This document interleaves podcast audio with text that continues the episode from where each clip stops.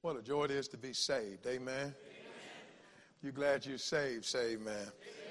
And I'm humbled and honored to be here. It's been on my radar to get back here for some time.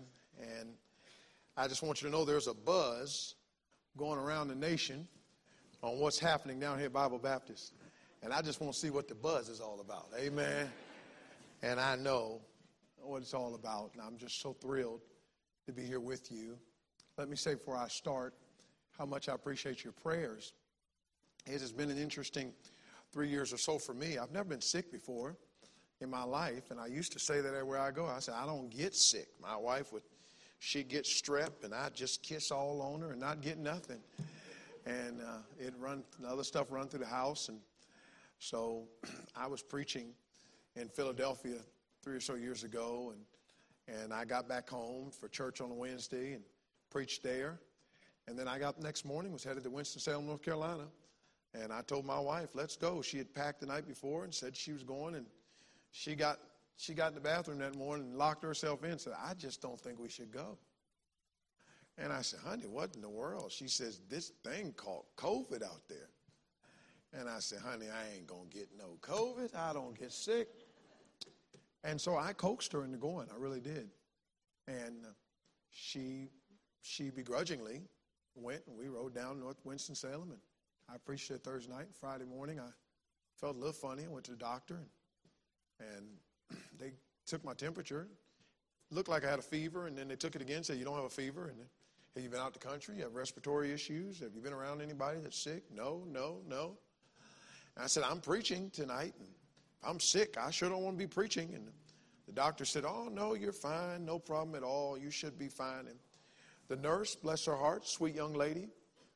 And I got to the back and I was talking to her. I said, I, you know, you think I'm sick? And she was a black girl, sweet girl. And she, she looked at me and she said, she rubbed her skin. She said, We don't get COVID.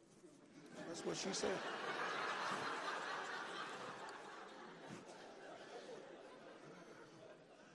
I found out later I must not be we.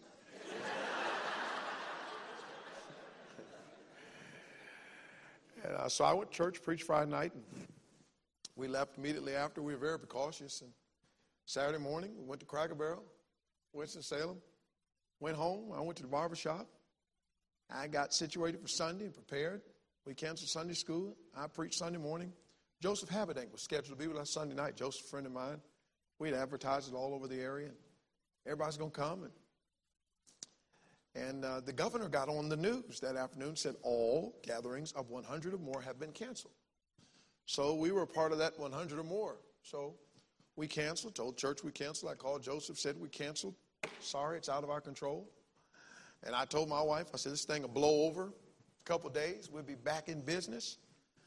And our lives will just be as normal as they've ever been. And I, I tried to go to bed that night and I couldn't. I had this massive headache. And uh, so I did what any man would do if he couldn't go to bed. I went downstairs on the couch and I turned on Matlock. And uh, I just, uh, I watched it all night long. Couldn't sleep. And then Monday morning's my anniversary, and I went out to the store and I bought flowers. And we decided not to go out to eat because of the situation. I thought I'll feel better. Tuesday morning, I went to the doctor, and the doctor said, You got something viral, just go home and rest. So I've been to a clinic, now I've been to the doctor. Now I'm home, I'm still on that couch. And uh, Wednesday morning, I'm on the couch, I wake up and I feel something funny in my chest. So I picked up my phone and called my wife upstairs. And she didn't hear the phone, so I walked upstairs and said, son, son, honey, something's wrong with my chest. She said, Well, are you having breathing problems? I said, I don't know. I said, You know, you blessed when you don't even know what sick feels like. And uh, so she said, Well, maybe we should go to the hospital. So we got in the car and we drove to the hospital, and I went to the back, and they took scans, and they, they said, You have pneumonia. But we can treat your pneumonia at home. So we'll give you an antibiotic here, and then you'll take the rest of it at home. And if you feel worse, you come back. So I've been to the clinic, I've been to the doctor, I've been to the hospital, and everybody told me you'll be fine. So I went back home, and I wasn't fine. And uh, I started shaking with chills and this, that, and the other. And so I said, honey, I'm cold, but it's not cold in this room. I said, well, get me some hot water in the bathtub, and I'm going to get in the bathtub and, cool down. I found out if your body's hot, you're not supposed to get in a warm bathtub. But I didn't go to medical school, so nobody told me that. So I got in one. Well, I couldn't get out. I was so weak. So she pulled me out, and I lay on my bed. She said I was gasping. And she said, You need to go to the hospital. I said, I don't need to go to the hospital. I'm fine. She said, You going to the hospital? I said, Yes, ma'am. Uh, so went to the hospital, and I, I, I stumbled into the room where the triage was, leaning on the wall, and they took my temperature, it was 105.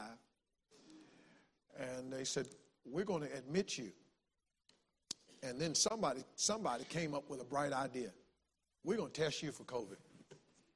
And uh, so they took me in. The doctor said my lungs had deteriorated in a matter of hours. That normally takes days. So I had pneumonia in both of my lungs, and they rushed me in the hospital room. And I'll never forget, they looked at my wife said, Ma'am, you need to leave. And I looked at her, and I wasn't sure if I was going to see her again. They rolled me away in this room of isolation, and I was there. And I would watch the nurses come into this prep room, and they would put these suits on and masks and gloves, and I'd watch them prep in this isolated room that wouldn't allow any air to get in. And they'd get prepped up. I never saw their faces. They came in every four hours, and they had two IVs in me, and I was on every kind of medication and taking a shot every night and giving me something for my lungs and giving me melatonin and giving me something for my liver. And, and I'll never forget the doctor came in that night and I was so weak. And I said, Doctor, am I going to get better? And he said, You're a man of religion, right? And I said, Yes, sir. And he said, Well, you better hope for that. And he walked away and he said, If your oxygen drops, then we've got a problem. Well, a couple days later, my oxygen dropped. So they rushed in oxygen, and doctor Well, you got to get to ICU. You're, you're, a, you're just getting worse. I said, Doc, just give me a chance. I'll never forget, I, you know, in the hospital, they give you this big water bottle, right? You got this, anybody ever been to the hospital? You got this big water container with ice on it. And I couldn't hold my phone to my ear. I was so weak. So I'd take that, I'd take the phone and I'd set it up beside the, the hospital, that, that water thing, just like that. And I'd, I'd lean it up on this. And then I'd dial my wife. And I had this oxygen in me. I'd lean back and I'd say, and she just talked to me. And she said, Don't speak, don't speak. And, and I look at her, I say, You're so beautiful. And she say, You're so handsome. And I'd say, You're such a liar. and she just talked me through. I saw Jesus in her. I'm convinced a whole lot of people died in the hospital because they died of no hope, just all alone with nothing to live for. And I'm so thankful. Some preachers say, bless God, these cell phones are all of God. To throw them in it. Listen, this thing, this, people think they are the devil. This is all of the devil. Bless God, every cell phone ought to be thrown down in the pit of hell. Don't throw mine down there. Yours might be headed to hell. Mine came from heaven, all right? And uh, I couldn't have any visitors. I didn't have a cell phone. I'd never seen anybody. And I might have given up. And I'm so thankful for my wife and for every one of you that called on the name of God, the prayers of the saints all over the globe. We heard from people that I've never heard from, never met. Somebody said, Them Christian people, they're weird. I don't want to be a Christian. You're a Christian, you can't do nothing. You're a Christian, you can't go nowhere. You're a Christian, you don't have no life. Let me tell you something. When you lying on the bed, you don't need a bunch of people praying to a pope. You don't need a bunch of people bowing to the moon. You don't need a bunch of people worshiping some idol. You don't need somebody rubbing some Buddha's belly. You don't need somebody crossing their finger or putting a clover in their pocket. You need somebody who knows how to get a hold of God. Praise his holy name. I ain't even preaching, but I feel like it. And, uh, God came through for me. And for every one of you that prayed, I'm in your debt. I'm alive because of prayer, and I'm committed to prayer. And every morning I'm praying for people because I know what prayer did for me.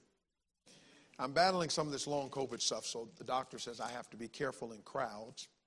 So that's why I do what I do because I don't want to get sick because I don't want to stop doing what I'm doing. So I appreciate your patience and understanding. I don't have anything against anybody. I'm not allergic to anybody. I'm just scared of getting sick again. For a year and a half, I was off the road preaching, And I thought I was never going to preach again. Somebody say amen if you know the devil is a liar. Turn to the person beside you say, The devil is a liar. Now listen, he didn't pick up lying. He didn't pick it up from somebody. He started it. He's the father of lies. And he told me, you never preach again. And he said, if you do, you never preach like you did before, and nobody's going to listen. I never forget, I was getting ready to, to make the decision to, to go back on the road again. I was scared to death. I thought I'd go up and sit in this stool. Nobody's going to listen to me.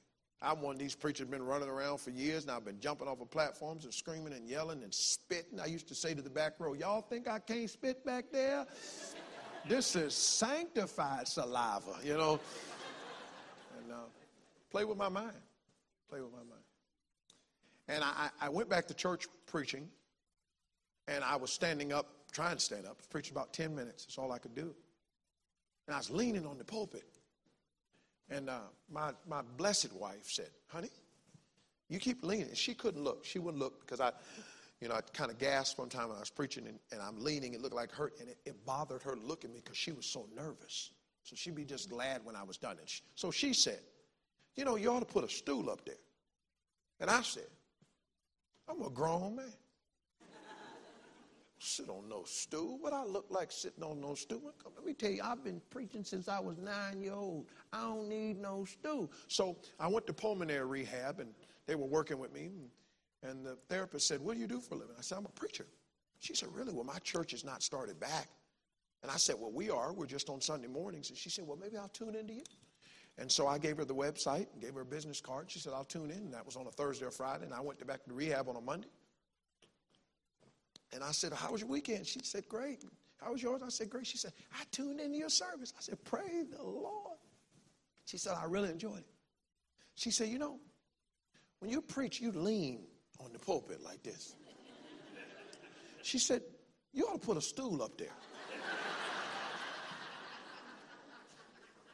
And I said, You ought to jump in a lake. I didn't say that, but I was thinking, do I get credit for thinking it? All right. And so I went back to my wife and said, Guess what the therapist said? She said, I, she, told you to put a stool up there. And so I talked to the therapist and I talked to my wife and then I talked to my mom and they all three said, You need to put a stool up there. So I took that verse in the Bible which says it is confirmed under two or three women. All right? And uh, I found out you probably better do it if two or three women say you ought to do it, especially if one of them is your wife and the other one is your mama. See, I still, I'm still scared of my mama because you never got beat till you get beat by a black woman, all right? I'm gonna tell you something. They will kill you dead. I mean, they are, they are registered lethal weapons. My mom used to say, I'll beat the devil out of you. I'll tan your hide. I'll kill you and turn myself in. I brought you into this world. I'll take, I know, my daddy was whooping me one time. My mama said, honey, you ain't getting him good enough. Hold him down. Give me the belt. And then black women whoop you in rhythm. I told you not to do it, but you did it, bad boy, bad boy. What you gonna do when I'm done beating you? I told you not to do it, but you did it anyway, bad. And man, I'm telling you what, I developed asthma getting the whooping. I said, uh, uh, uh, I can't breathe, mom. I can't breathe. She'd take me in the bathroom and say, well, get your breath, get your breath, get a, get a, get a, get a cold towel on you. Uh, take your time, baby, take your time. You feel better? Yes, ma'am. Get your behind back on that bed. I told you not to do it. I mean, my, we got beat for what other kids did. You know what I'm saying? We go into the grocery store and little Johnny pick up a candy bar and mama, his mama said, put it down. And Johnny said, no. And mama said, put it down. And Johnny said, no. And she said, Johnny Isaac Johnson, put it down. He said, no. She said, Johnny, I'm going to count to 10 and you better put it down. She said, one, two, three, four, five. And Johnny said, six, seven, eight, nine, ten. And, and, and I'm sitting over, I'm over in the aisle next to Johnny and them. And mama says, what's wrong with you kids today? You don't listen when your parents talking to you. You think you own nothing. You don't pay no rent. You don't pay no mortgage. You try to tell your parents what to do. You pick up candy bars. You don't want to put them down. We tell you to put them down. You start counting with it. You talk back. You're sassy. You're too grown. You're so poor you can't pay attention. I said, Mama, my name is Kenny, not Johnny. You know what I'm saying?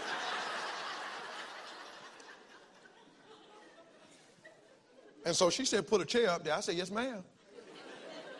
I may, I may be living through COVID, but you ain't to kill me dead. Amen. And so I've been in this chair for over two years, some kind of chair. And I struggled with it, honestly. In my own pride, I thought I was a little embarrassed by it. And my chest tightens up all the time. So it is hard for me to stand still for a while. It starts to pull. It's easier for me to walk than it is to stand. And, and COVID has affected my balance a little bit. So walking up without help. So the chair helps me worry about one less thing. God's taught me a lot the last three years. And you know, you think you know the Lord pretty well. And until He's all you've got.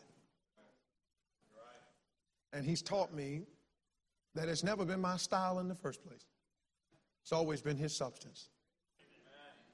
And sometimes God has to remove everything from you to remind you He's the one that makes the difference. And I'm blessed. I'm a better man. He's taught me more about Him. He's taught me more about myself. And He's taught me more about empathy for people. You know, we ride with people in the thick of their trial. And when everything that's public gets better, we tend to drop them. And we forget that long after we think they're fine, they're carrying a burden. Some have lost a loved one a long time ago, and we've gotten over it because we move on. But the pain of that loss sticks with them every day. So I made a vow to God. I was going to ride it out with people. There have been some people I've been praying for every morning for the last three years. One of them recently said to me, said, Pastor, you could take me off the list. It's been that long. I said, I would if I could, but I made God a promise. And I'm thankful tonight for the people of God that called my name before the Lord.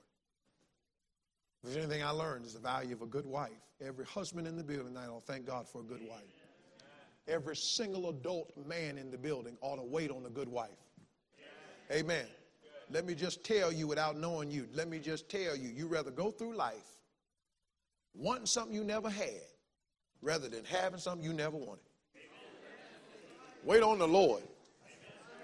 Because wives don't come with 30 day return policies, and husbands don't either. That's what's wrong with America. We're rewriting the rules that God hadn't changed. God says, till death do your part. And I'm thankful for my bride. What a blessing she's been to me, my family, church family. What a blessing they have been. And precious friends. I to publicly say how much I love your pastor. I don't have to tell you this. You're at this church because you already know what I'm getting ready to say. He's the real deal. Real deal. Genuine and authentic to the core. And I'll go to bat for my friends.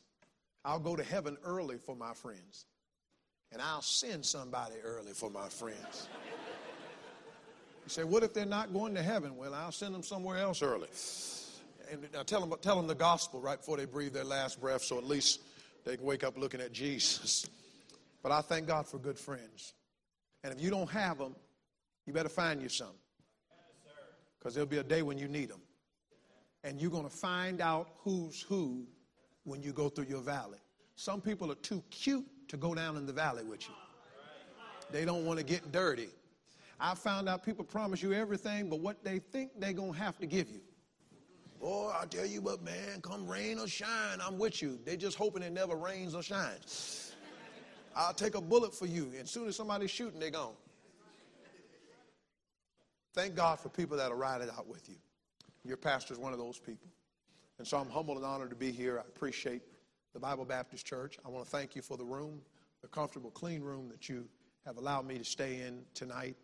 And I want to thank you for the wonderful meal, Pastor, the opportunity to fellowship with you, your dear family, and for your friendship. There is nothing in the world that I wouldn't do for you, your family, or this church. And up in the nation's capital, capital where there's a whole lot of stuff, I want you to know 5811 Hoffman's Lane, Baileys Crossroads, Virginia, the physical address of Crossroads Baptist Church. There is a body of believers and a pastor that is for you. And I trust that God continues to do a work in this church for his glory and for your good. Chasten is with me. Chasten grew up in our church and has been dear to me and my family for a long time. I would say he helped drive coming down here, but he didn't. But his snoring is enough to keep me awake, and I, so I love him, and he, he really would take a bullet for me And he and his precious wife and children are, are there at Crossroads Baptist Church, and they're like family to us. And I'm so glad that he's here. trips like this, especially now, are it's a help to me to have somebody. This body stiffens up. Somebody said, How you feel? I said, I feel like an old man. I, I found out that Jesus is coming back before I get real old. And because he's doing that, he wants me to feel what it's like to be old before he comes back. So he's let me in on it. I used to laugh at old people walking in the mall. I said, look at them old people. Who in the world gonna come to the mall to walk? Bunch of old people walking in the mall. Guess who walks in the mall now? and guess who's passing me? The old people, all right? So COVID has made me apologize for a whole lot of stuff. You don't know what people are going through. Don't put your foot in your mouth. Just pray and ask God to give you a heart for people. And uh, I told the church I'm on a mission. Here it is loving God and loving people. Nothing else matters. And I'm, I'm on an endeavor, Pastor, to find the areas of my life that don't fit into one or two of those categories. And if they don't, I'm trying to eliminate them. We're, so stuck on stuff.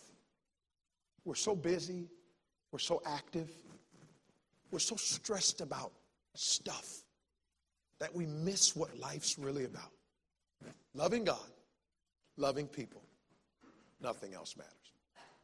Take your Bibles tonight and open them to the book of Exodus, chapter 21. And if your body will let you, would you stand to your feet for the reading of God's word? Exodus, chapter number 21.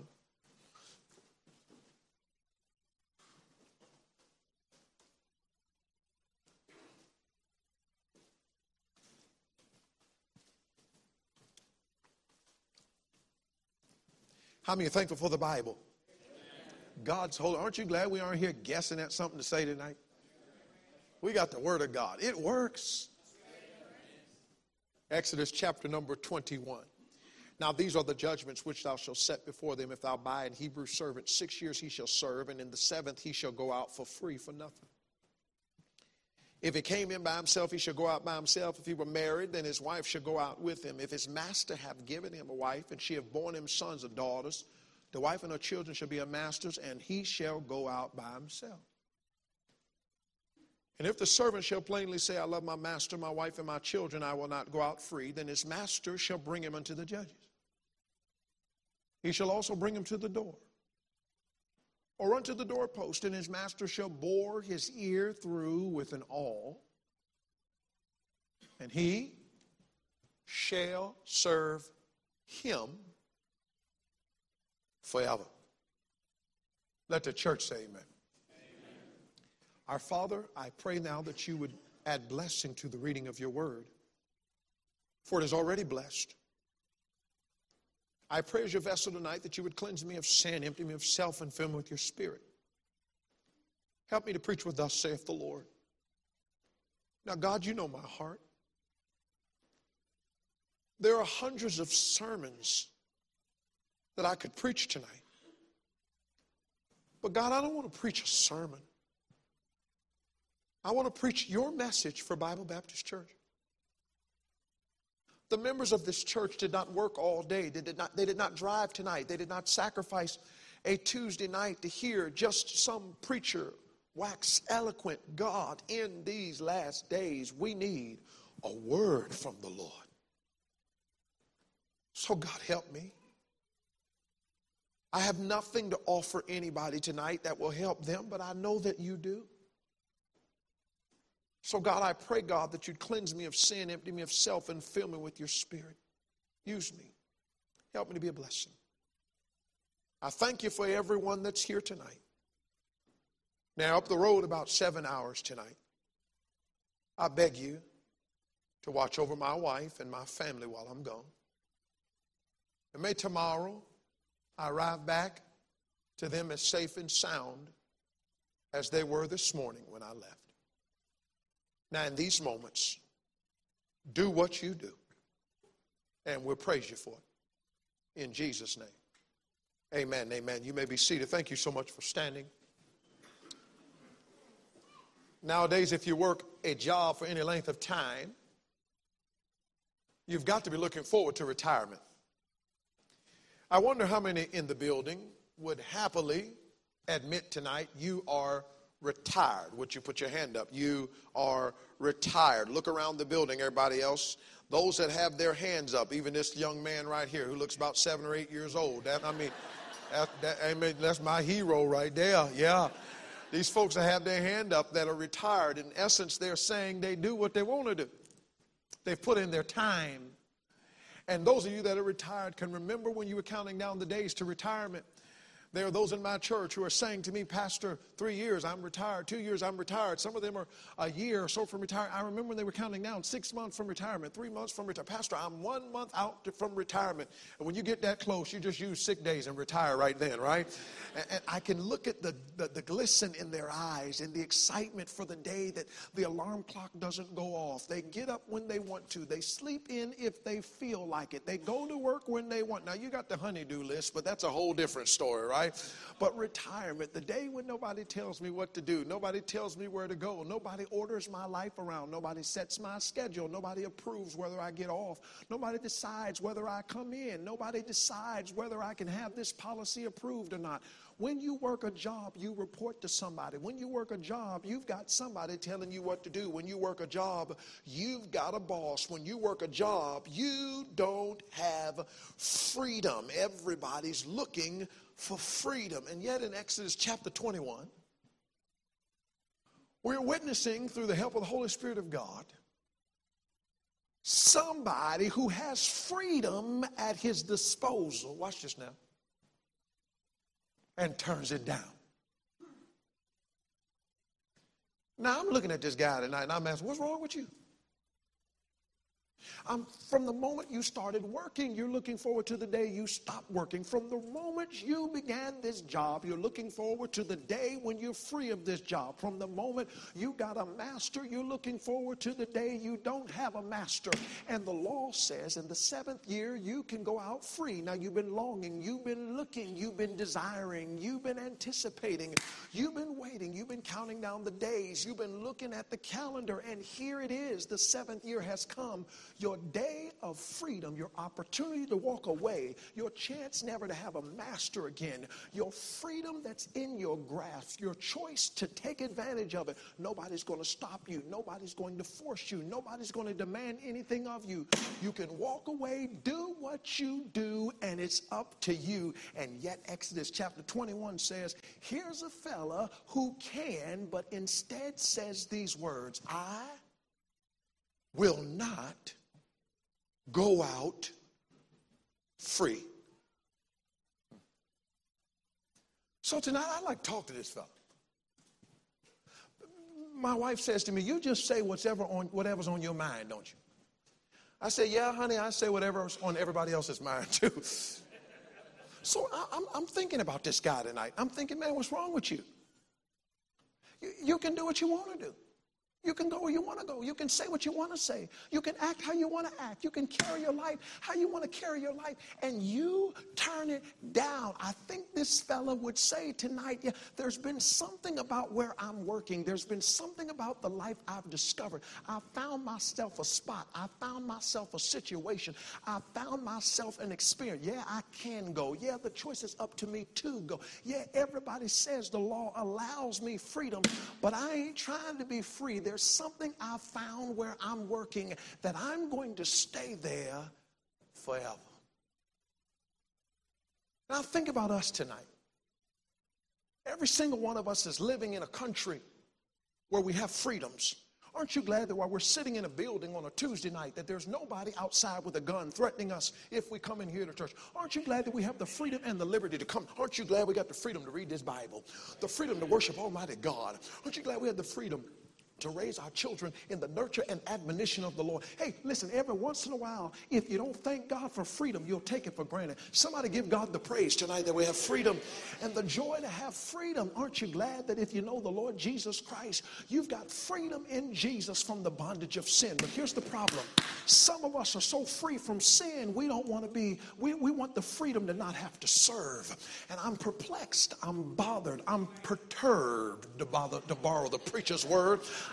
I'm perturbed at how many believers want to be so free from sin that they even want to be free from the Savior. They want to do what they want to do, go where they want to go, live how they want to live. They don't want God telling them what to do. They don't want God calling the shots. They don't want the Bible directing their life. They don't want the Holy Spirit leading. They want to be able to do what they want to do, go where they want to go, act how they want to act.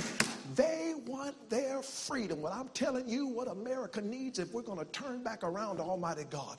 It needs some men, women, boys, and girls, right? Sitting here tonight on a Tuesday night in the Bible Baptist Church, Simpsonville, South Carolina. By the way, I didn't come here to preach at Crossroads. That's where I preached yesterday. I didn't come here to preach at where I'm going to be next week. I'll be there next week. I came here to preach right here at Bible Baptist Church, Simpsonville, South Carolina. How many of you know that God is so observant, so nosy, He knows your business? Come on now. How many know that God knows what's going on in your family, what's going on in your mind, what's going on in your past, what's going on in your background? He knows your problems. He knows your sickness. He knows your body. He knows your bills. He knows your account. He knows everything about you. And God can take a man you've never met before, send him down I 85, and give you the message just right for you because God is all up in your business. Amen? And I'll tell you what America needs. I'll tell you what our churches need. It needs some men, women, and boys and girls that said, I could be free. I could do what I want to do. I could wake up every day, live how I want to live, cuss how I want to cuss, drink how I want to drink, party how I want to party, lust how I want to lust, and nobody can control my life. But I've discovered something about the Christian life that's so good, so grand, so gracious, and so great that although freedom is at my disposal, I'll turn down freedom instead, decide to be faithful because I will not go out free. So I want to interview this guy tonight. I want to ask him, what got you staying there, man? What, what, what, got you staying with that master? What, what, got you staying on that job? What got you committed to stay there when you had the right to be free? I think, number one, if he were here tonight and answering the question, why did you not choose your freedom? Why did you stay and be faithful? I think this fellow would say, reason number one why I will not go out free, I have an incredible master. Can I get an amen? I have, look at Exodus 21. He says, I, he would say, I have an incredible master. Fella, fella, tell us about that master tonight. Just, just tell us what he did that was so great for you that would keep you serving him even though you have the right not to. I think that fellow would say he made an eager pursuit of me. Look at Exodus chapter 21, verse number 2. If thou buy an Hebrew servant, listen now, it doesn't say the servant went looking for the master. See, the master had to go looking for the servant. How many of you know that the servant was locked down and locked up, and the servant couldn't go looking for a master? The master had to come looking for the servant. I, I think that that servant would say he made an eager pursuit of me. I think that servant would say he made an expensive purchase of me. He bought me. Watch this now. Servants, I ain't just show up because I wanted to. I showed up because somebody saw value in me that I didn't see in myself. I think he'd say he made an eager pursuit of me. He made an expensive purchase of me. I think he'd say he gives extensive provisions to me. Now watch this now. You notice in the text that once the, once the servant comes in, he gets to live with the master. He gets to stay with the master. He gets family from the master. He gets fortune. I think that fellow would say, when I got to the master's house, I got adequate food. Um, come on now. How many of you here tonight know that that servant ate good with the master?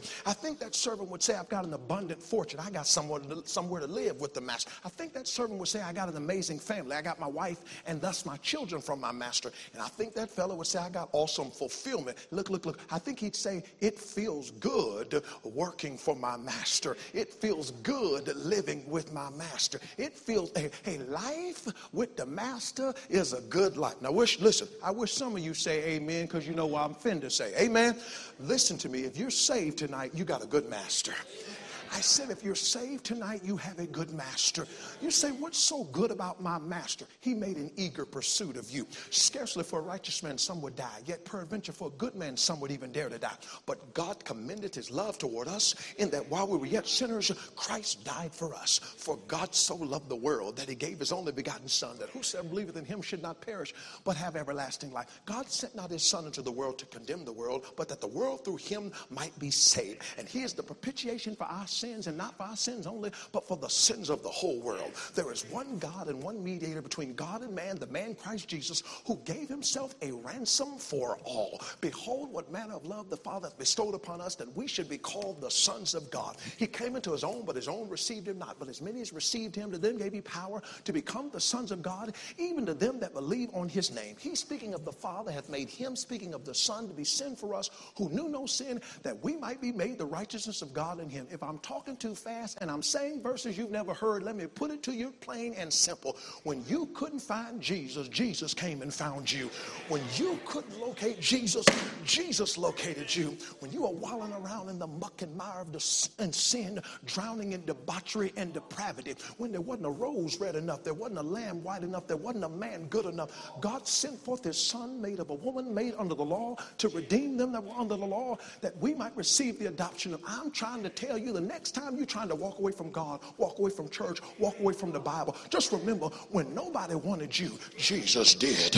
He said he made an eager pursuit of me. He made an expensive purchase of me. Peter said, For as much as you know, you were not redeemed with corruptible things, as silver and gold, from the vain conversation received by tradition of your fathers, but with the precious blood of Christ, as a lamb without blemish and without spot. What know ye not your body is the temple of the Holy Ghost, which is in you, which you have of God, and ye not your own. For ye are bought with a price. Therefore glorify God in your body and in your spirit, which are God's. All we like sheep have gone astray. We have turned everyone to our own way, and the Lord hath laid on him the iniquity of us all. He was wounded for our transgressions, he was bruised for our iniquities. The chastisement of our peace was upon him, and by his stripes ye are healed. You weren't bought with baptismal water, you weren't bought with silver and gold, you weren't bought with your pedigree, you weren't bought with your church name, you weren't bought with your family background. You were bought with the shed blood of Jesus Christ.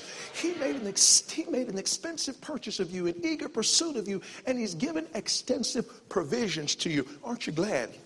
That when you live with the master, you eat good. Come on now.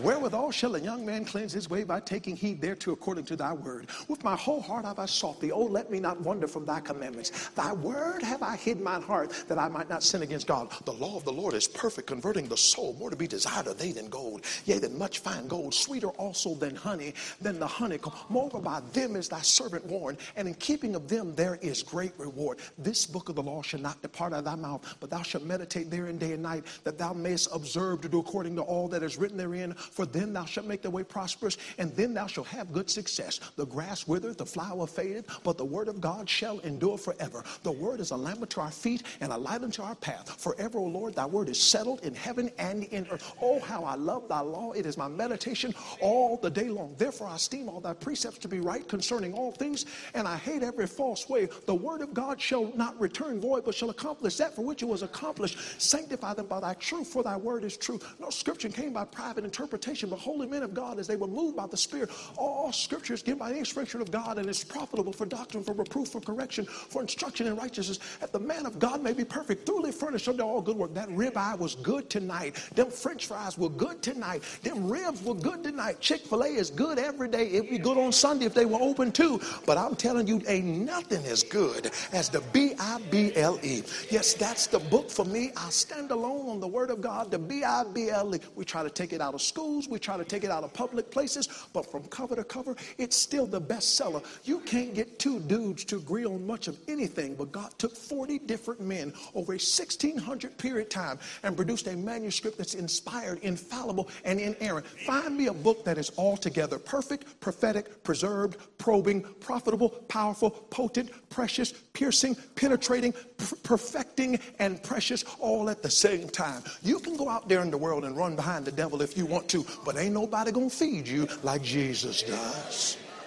I've got amazing food. I've got an abundant fortune.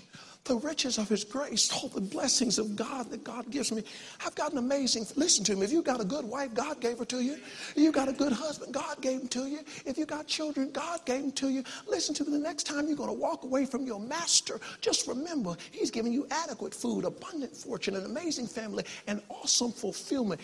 Ain't no sleep better than the sleep knowing that you work for the right master. Think about it before you walk away. Young people, think about it. Think about it for, for the devil makes the pleasures of sin look good for a season.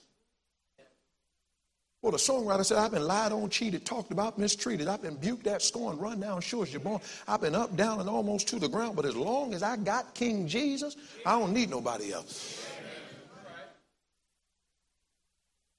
I think this fellow would say, I have an incredible master. Secondly, I think this fellow would say, I I have an intense motivation. Sincere devotion. He, he says, if the servant shall plainly say, wow. This is a sincere devotion and a stated declaration. Watch this now. The servant said, I, I make no bones about it. I ain't leaving. This is a sensible decision. Look at, look at verse number three. If he came in by himself, he should go out by himself. If he were married, then his wife should go out with him. Look at verse four. If his master have given him a wife, and she have borne him sons or daughters, the wife and her children shall be her masters, and he shall go out by himself. Let me break it down to you. Pretty simple. Here's what the rule was. You're trying to leave? Go ahead with your bad self. But here's the rule. You can only take with you what you had when you came. Let me say that again, because that's worthy of a few more grunts. If you leave, you can only take with you what you had when you came. Now, listen, I hate to break it to you, servant, but when you showed up, you ain't have nothing. So if you want to walk away from the God that gave you everything, you might lose everything walking away. Listen to me. The next time you want to walk away from Jesus, just remember when you met him, you had nothing. Come on, somebody say amen tonight. When you met him, you had nothing. He reached down and saved your soul. This fellow says, I shall plainly say. Hear people say, I serve God because I have faith. I serve God because one day I'm going to have streets of gold and gates of pearls. I serve God. It will be worth it all. Let me tell you something. You serve God because of heaven, but I'm telling you, it's worth serving God right here on earth. I don't just serve God because it's spiritual, I serve God because it's sensible. It makes sense to serve God. Oh. It's a sacrificial determination. I think this fellow would say, I have an incredible master. And this fellow would say, I have an intense motivation. And then lastly, I'm finished. And this fellow would say, I'm willing to take an identifying mark.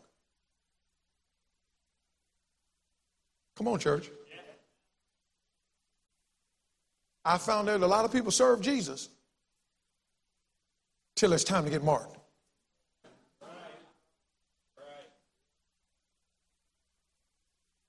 Uh, the Bible says, if the servant will say, verse number five, I will not. This is an owned prerogative. Here's what I'm saying. Not one time in the text do you see the master going up to the servant and putting a bow and arrow to his head. He said, I know what the law says, but I'm going to tell you right now. The moment you leave the property, I'm going to shoot you dead. Nobody forces him to stay. Watch this now. I said this is an owned prerogative. N- nobody forces him to stay. Look, look what it, verse number five says. If he shall plainly say, I love my master, I love my wife, I love my children, I will not. What makes you stay, fella? With freedom in front of you, there's only one thing that makes you stay when nobody's forcing you to stay. You got to love your master. I've known, I've known people that walked away from God from a good position. I've known people that walked away from God having grown up in church. I've known people that walked away from God having roots tied in the church. I've known people that walked away from God that had all their friendships in the church. I've known pastors that had great ministries that walked away from God and from their family. But I've never known a quitter on God who truly loves his master. And the only way I can tell you that 10 years from now, I'll still be serving God if from the soles of my feet to the crown of my head, I've made up my mind it's not about the perks, it's not about signing Bibles, it's not about preaching out, it's not about social media hits. There's got to be something that consumes me in the depths of my soul that says, regardless of what the world does, what family does, what fame says, what fortune says, I love my master. I'm asking you tonight, do you love him? I'm not asking if you come to church. I'm not asking if you carry a Bible. I'm asking if you love him. It's an own. Nobody can make you serve God. You can leave, listen, you can come to church all five Tuesdays in the month of August, but it's really not about just showing up. It's about when you leave here, will you get up in the morning and open your Bible and walk with this God and talk with this God? Will you stand for Him? Will, will you testify for Him? Will you stand with Him when others don't? Will you be different in a world that wants to be alike like the devil? Will you determine, I love my master? He's been too good to me to walk away.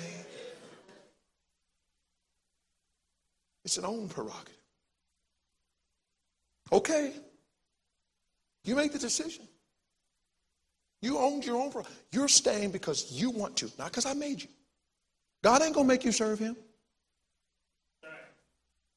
He's a gentleman. So the own prerogative leads to open publicity. Because the text tells us, after he said, I will not go out free, verse 6, then his master shall bring him into the what? To the judgment. Now, when he says, I will not go out free, who's he talking to? He's talking to the master, one on one. It'd be very easy to make this little inconspicuous, private, confidential declaration. Hey, master, I love you. You love me. But we don't have to tell nobody. Look, look, look. You know I love you. I know you love me. Nobody else has to know about this. You know I'm found out? A lot of Christians like that. God know I love him, and I know God loves me. What really matters? Let me tell you, you do not have a closet religion. I wish in 2023 some Christians would break out of the witness protection plan and let the world know I love my master. I know some teenagers that tell him on Sunday they love him, but they won't tell their friends on Monday they love him. So the master says, Oh, oh, oh, oh, for real. You for real about loving me? Let's go, let, let's go declare it in the judge's court. You know what needs to happen? We need some Christians that'll leave this service tonight and say, We ain't just gonna praise him during the song service at Bible Baptist. We're going to let the world know out there tomorrow we love our master. All our social media friends going to know I'm a Christian. We go up in the restaurant, they're going to know we're Christians. We're going to bow our head. You go to that public school in the fall, and everybody else picks the pizza up and eats it without thinking about it, and you got to bow your head. Don't do one of them Christian undercover prayers. Drop your napkin down on the ground, bow down. Dear God, bless the food in Jesus' name. Amen. Pick your head up. Listen to me. If they're not ashamed about their sin, if they're not ashamed about their vulgarity, if they're not ashamed about their immorality, somebody ought not be ashamed of a master who's been that good. Mm-hmm open. I wonder how many servants about this time said, I wasn't really planning on, on, on the judge thing. Like, I thought we could just kind of just keep this on the down low. You're not a good Christian if you're the only one that knows. Let me say that again. See if the rest of y'all will join us on that amen right there. You're not a good Christian if you're the only one that knows. Open publicity. Well, we've been down to the judge's court.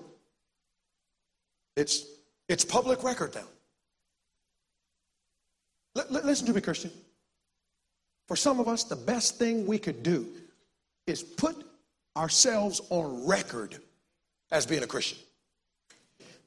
Well, I don't want to go up in that job and tell them I'm a Christian. They might look at me funny. No, they might think twice before they ask you to go out and do something wicked. Just, just set it straight when you get in there. Hi, I'm new on the job. Nice to meet you. Oh, nice to meet you. I'm a Christian. I love Jesus, and I ain't involved in no foolishness. Listen to me. You're going to cut some of them invitations out, and you won't have to make a decision for God. It'll be made when you put yourself on record. But wait now. After own prerogative and open publicity, then the master says, okay, come over here. Come on, come over here. Oh, and bring your ear with you. Now let's take a hammer and a sharp instrument. Let's put a hole in your ear. Let's mark you. Now, I'm wondering right about now how many servants said, you know, I was okay with that prerogative. And I was, a, I was somewhat okay with that publicity. But what you trying to do to my ear? Now listen, come on, now let's let's come on. Church the wrong place to be faking, ain't it? Let's just be honest tonight. Some of us have avoided areas of consecration because they hurt. Come on. We've taken the more convenient Christian way. We've all been guilty of it. It's been easier to just kind of not be as dedicated. Huh? Hey, hey, listen. You know what America needs to see? Some marked Christians. Now, now look, you can spot them.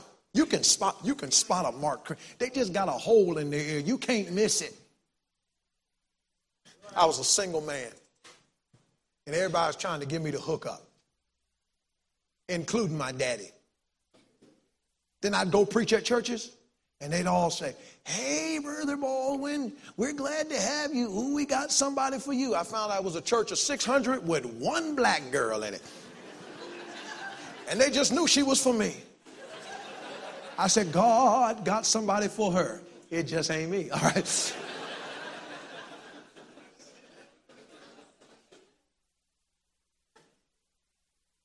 And we took a trip down to Luverne, Alabama. I had never been to Luverne. I ain't never been back to Luverne. I was in Luverne once. And I still don't know where Luverne is. But I was there that March in Luverne. And a family from Georgia walked in. And the man got up, the preacher, his wife, and said, My family's going to sing. And their daughter was standing right up there in the middle with a good voice. And she started singing. You say, What was she singing? I don't care. I don't know. As far as I'm concerned, she could have been singing, I believe I can fly. I'd have believed her. They invited me over to the house. A couple months later, I was back there in Georgia. They kept showing up. She's a stalker. Pastor said, Come over to my house for ribs. I said, Ribs? How can you turn down ribs? One preacher said, You know, Adam wasn't a black man because you can never get a rib from him. All right? So, so we love ribs. We love ribs. Somebody said, Yes, he was because God had to put him to sleep to take it. But anyway, uh, I said, uh, my wife, she just shakes her head. She just, just we went over the house, Pastor. I sit down with her daddy, eating, and I watched her. She's in the house. She's in the kitchen helping her mom out. She's helping around the house. She had a great spirit about her, attitude, no abrasiveness. There was, a, there was an innocence about her. She talked to her parents with respect. She worked with the teenagers in her church. She, she led the teen choir in her church. She had a Bible all marked up because she got up and read it every day. She kept herself pure. Listen, I'm not telling, listen, if you've lost your purity, God can still use you. I'm not trying to badmouth you. Listen to me. Aren't you glad He's the God of second chances? I, I'm just telling you, for me, I was looking for a wife, and there were all kinds of girls out there that were, but there was something about that woman in Luverne. She had a hole in her ear. You could tell. She, she had stepped away from, from the world and kept herself pure. She made up her mind as a teenager to serve God. And there was a glow on her. And nearly 20, chasing nearly 25 years later, I could, I could lie on a hospital bed, barely breathing, and look through the, through the channels of a cell phone and see that same glow. Let me tell you something. There's something about a mark for Jesus that stands out. And I'm asking you tonight, are you marked? We'll, we'll take a mark for our team. We'll take a mark. There are some Christians are more dedicated to Republicans or Democrats than they are to Jesus. Just, just bring it up and see how passionate they get. Then you talk about Jesus, they have no words obvious pain, and then occupational permanence. He shall serve him forever. Men, we were talking earlier, and the pastor was talking about his last week, and we as preachers can identify with, especially summertime. Summertimes, when conferences happen, there's a lot of youth meetings and a lot of people are out of school, and it's a chance. And some of us preachers will, will run ourselves ragged because we know that there's a window of time in the summer with these teenagers when we have them. And the window is so short. And so I was riding down the road one of those weeks ago, and this, this body doesn't feel like it used to feel. So I was in the car and I was by myself. I didn't have anybody going that week, and it wasn't because nobody volunteered. I just decided I was going to do it. I was driving like you've probably driven sometime. And I was thinking about the schedule. I was like, okay, I'm going here, and then from here I'm going here, from here I'm going here, and from here I'm going here. And, and I looked out the window and I started looking at some mountains. And the thought came to my mind who put them there? God. And I started thinking about my life. I thought, Monday, Tuesday, Wednesday, Thursday, Friday, Saturday, Sunday. I thought to myself, God, I'm in all the way. Look, look, I must tell you, folks, you know, they say don't put all your eggs in one basket. Not all there. They're all there. If God's not real, I'm toasted. He's, he's, he's all I have. All my friends, you know, we go out of town, we look for somebody to keep our kids. They're all Christian. Everybody praying me through, they're all Christian. He's all I have. You know, you got to get your point, get yourself to a point where you serve God and you don't have a contingency plan. It's Him or it's nothing. And some of you say, yeah, but, but what if? There are no what ifs with God. He is. And so there's a little gathering at the home that night, maybe. And maybe the woman that's married to this man in Exodus 21 is is huddled at night at the dining room table. And she says to her three children, five, three, and one, Come on, kids. Let's hold hands and pray. Mommy, why are we praying? Why are we praying for? Well, you all don't understand it, but seven years ago, Daddy came to work for the boss.